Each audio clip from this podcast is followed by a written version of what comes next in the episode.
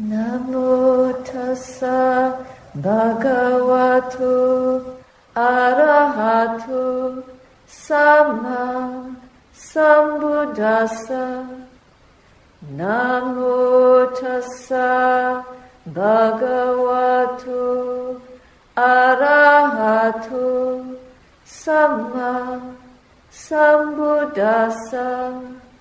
Namo tassa bhagavato arahato samma sambuddhassa.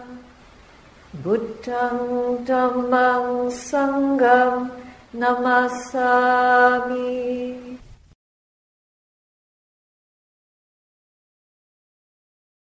We are here gathered with a little dust in our eyes. I was shown a beautiful book this evening, which is called The Buddha.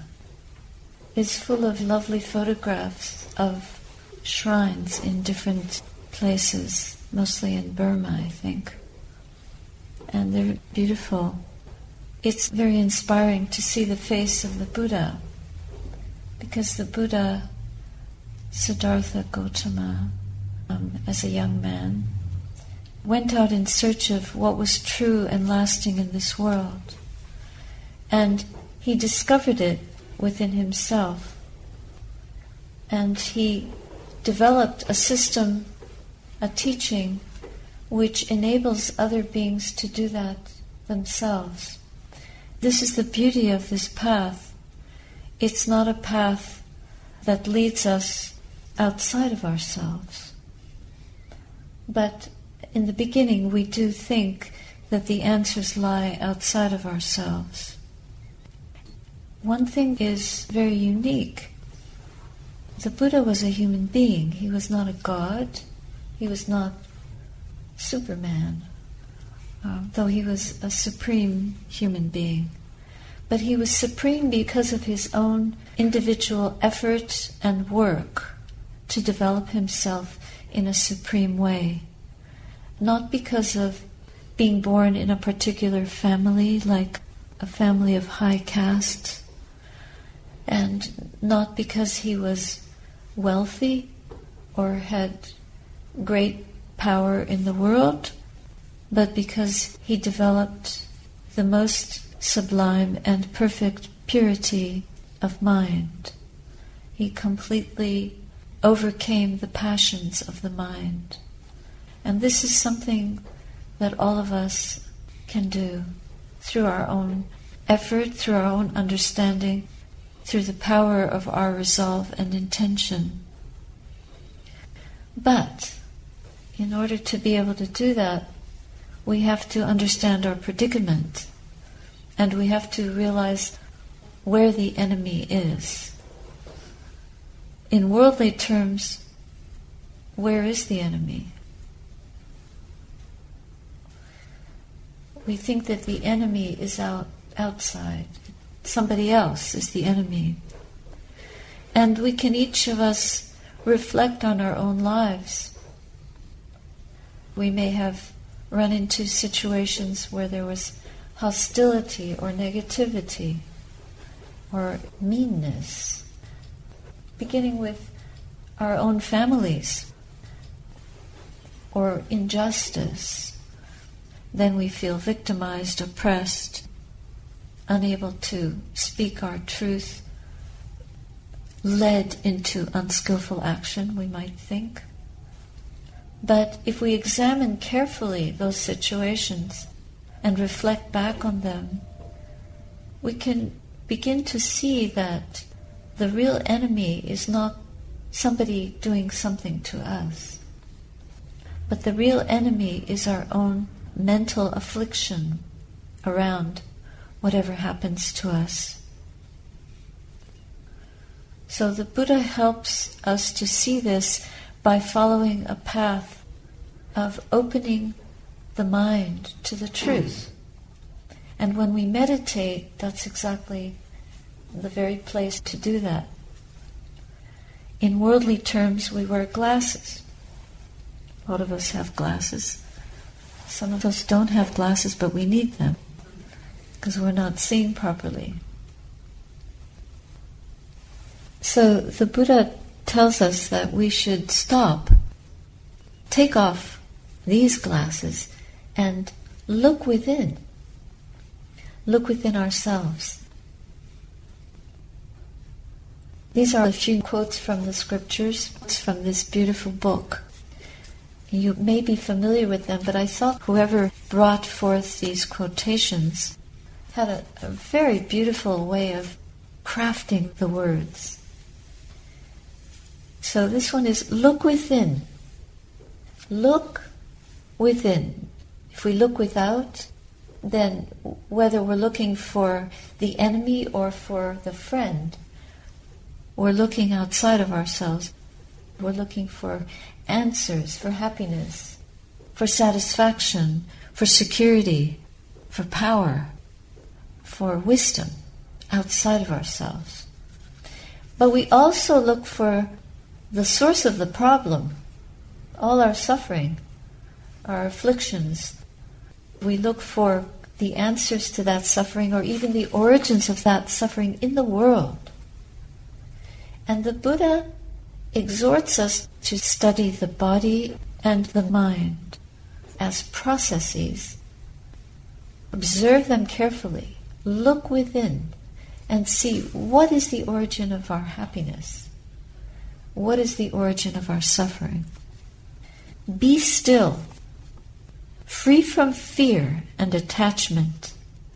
Know the sweet joy of the way. This being still. Now, we've all just sat here for the last 45 minutes. How hard is it to be still? We could maybe be still for 45 minutes. This is a very nice place to be still in. Nobody is shouting. We can't hear the traffic. There's no traffic here in the room. But there is traffic in our minds. A lot of traffic.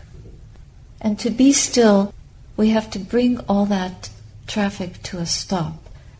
What kind of traffic is it? It's memory, it's thought, it's the past, it's the future.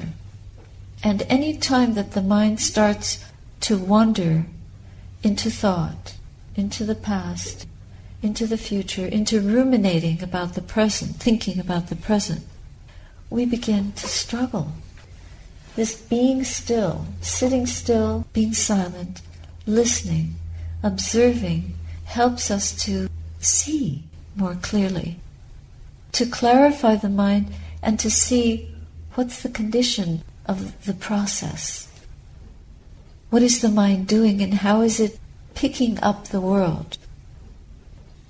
Then we begin to see the origin of our suffering and our joy.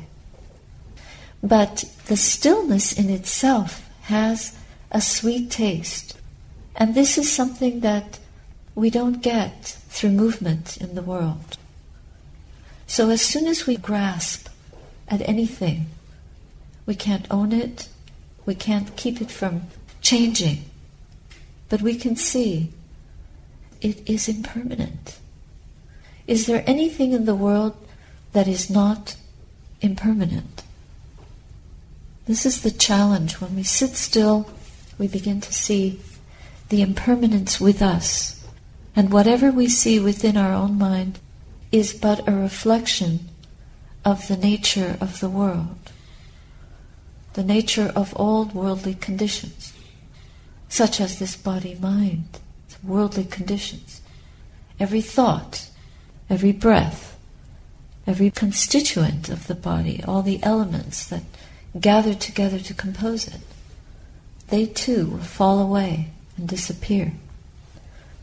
So to be still doesn't mean that the processes of the body and mind stop. The mind, through knowing the breath, through knowing the body process and the mental process, is observing the movement from a place of stillness. It's not from a place of grasping anything, not grasping the moment, not grasping the future, not grasping the past. The Buddha just asks us to look within and be still. So very simple. Not to identify, not to take anything as mine, as me or myself. This is really radical way of looking. Look, be still, look within. Free from fear and attachment. These are keys. All of you have keys to the car, keys to your house, keys to your office, workshop, studio, etc. Bicycle, whatever kind of vehicle you have. The key here is we look within instead of without. We are being still instead of mentally grasping. So we're letting the world go. And we're letting the mind be trained to be free from attachment, not wanting a particular mind state, not wanting fame or praise or success or pleasure, none of it. We're just stopping and letting go the world, here and now, seeing the weather in the mind. It's turbulent or it's calm. It's joyful, or it's disturbing, it's agitating. And then we have a moment of knowing, to know what's arising as we look within and not attaching to it. Oh, this is great. If only I could sit like this always. Or this is terrible. I can't do this practice. It's not suitable for me. These are the very enemies of looking within, being still, and being free.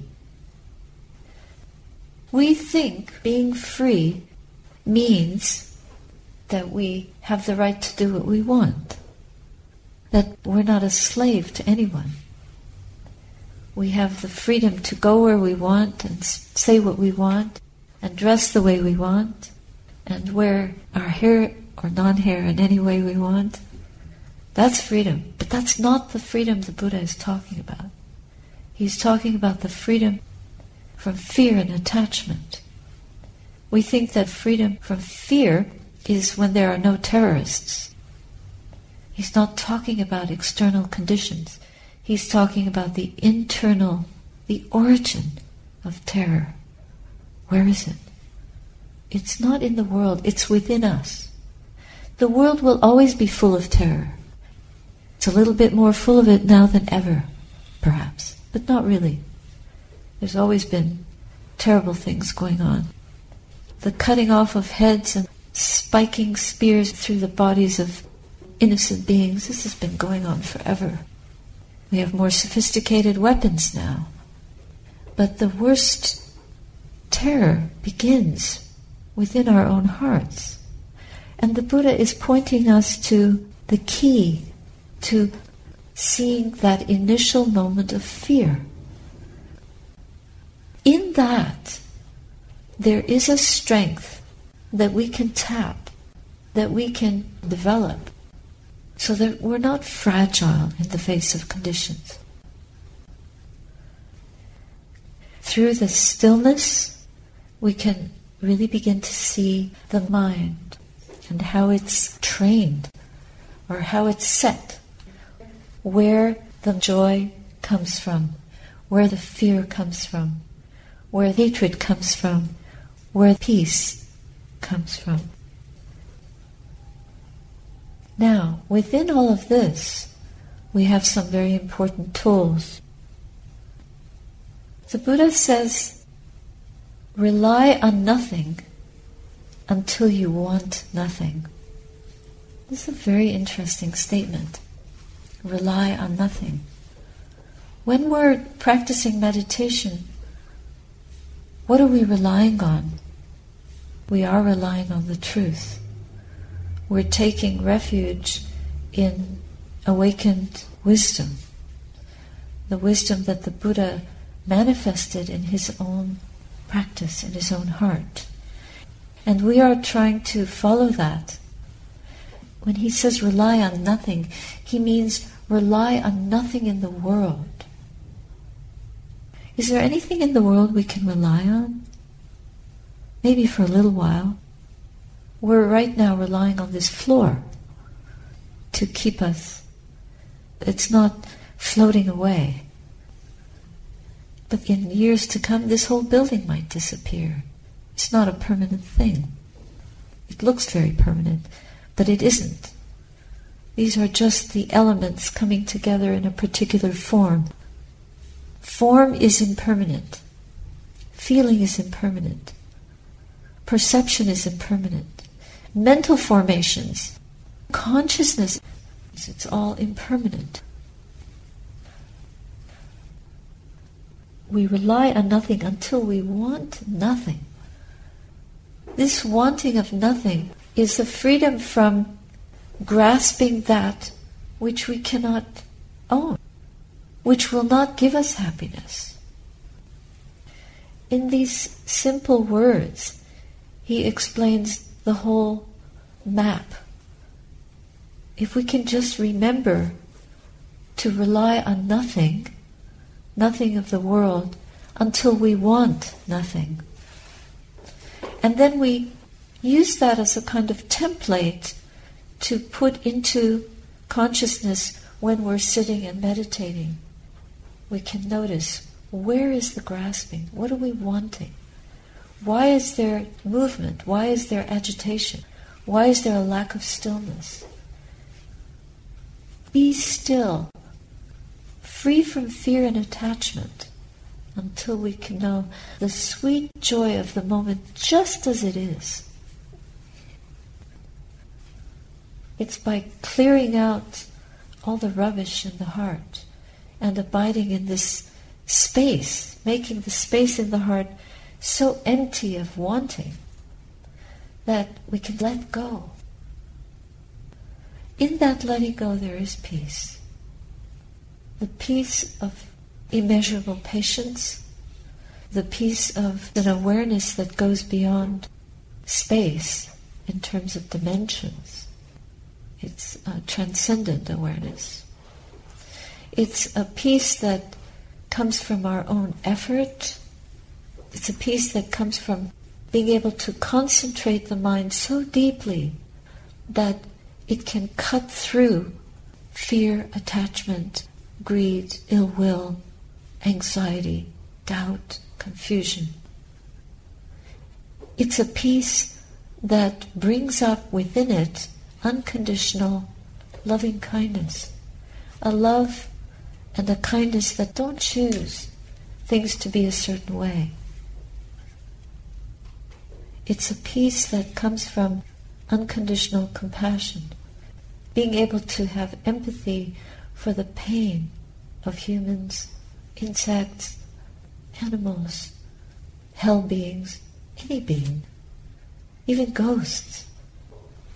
These are the wheels of the vehicle that help us to go beyond the suffering of this realm. This is a realm that has within it both happiness and suffering. It's not a realm without suffering. But suffering is our teacher. It's not something to be controlled, which we can't do, or suppressed. So we're not capable of doing that. If we fear suffering, then we really suffer. But if we understand suffering, then we can have compassion for ourselves and each other. These sublime abidings also give us that equanimous mind. The Buddha says to guard the mind. Your worst enemy cannot harm you as much as your own thoughts unguarded. So what we're doing here is magnificent work, incomparable work, to give us an unshakable freedom from suffering. It's a medicine. We look for medicine through healing the body. Yes, this human body is a vehicle through this realm and is to be protected just like we take care of the car that we're in to go on a journey. But the wisdom, the understanding, the love and the compassion that we grow, those are the jewels, those are the treasures of this life. And that is what we're learning to do here, to grow treasure in the heart. So we can feel the gladness of this time that we practice together and make sure that whatever we learn, sitting still and looking within, here we take out into the world with us. One of the other vital keys that we must use is virtue, sila, the practice of sila in daily life. Without it, our work is futile. We can sit for very long periods of time, we can be still, but we will never be free without a foundation of purity, of speech and conduct. So the last frontier of purity is the mind. Never underestimate the power of that. Behind virtue, behind it, that which it leans upon powerfully is generosity. And generosity comes in many forms. Giving material things, material gifts, but it also comes in the form of time, giving energy, giving information, giving compassion, giving kindness, just a kind word, a shoulder for someone to lean on. And it also comes in the form of meditation. The Buddha sheds light on this, giving attention to the present moment is the greatest generosity that we can give to ourselves. But it's also the greatest generosity that we can give to the world. One moment of awakened awareness, without wanting, without grasping, a pure, free, undivided attention is a moment of non-greed, non-hatred, non-delusion. And that's one moment less of greed, of violence, of terror in this world. So this is generosity at its highest. This doesn't mean that we're necessarily perfect, but we make a strong intention to purify. And that's the path. Intention, commitment, perseverance, never giving up.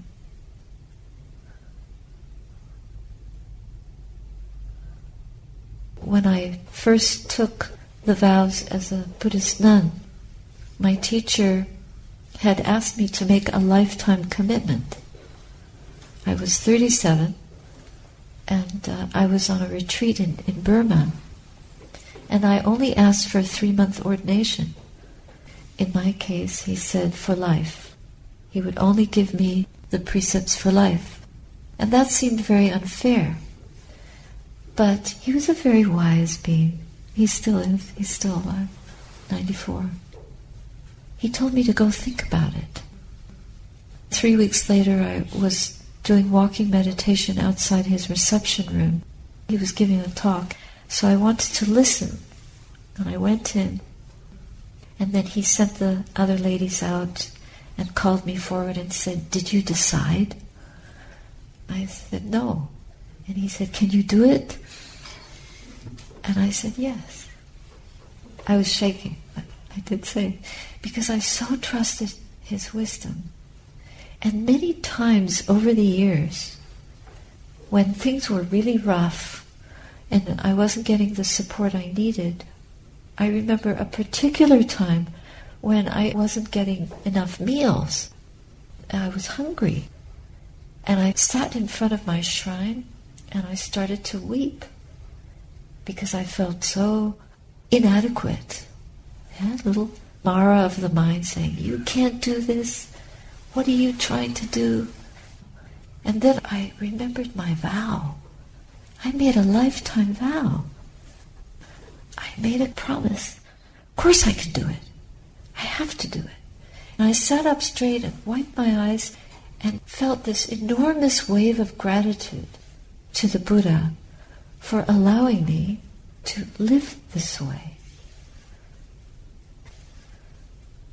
The renunciation for the sake of wisdom, for the sake of purity, is reinforcement for us in the darkest moment. If we have the strength to make that commitment, and when we need it, it will support us. There's a certain power in the mind when we intend. We make an intention to do something, especially something holy, something very exalted. You intend to do it. That gives you the ability. The forces of goodness rally round us. The devas come rushing to support us.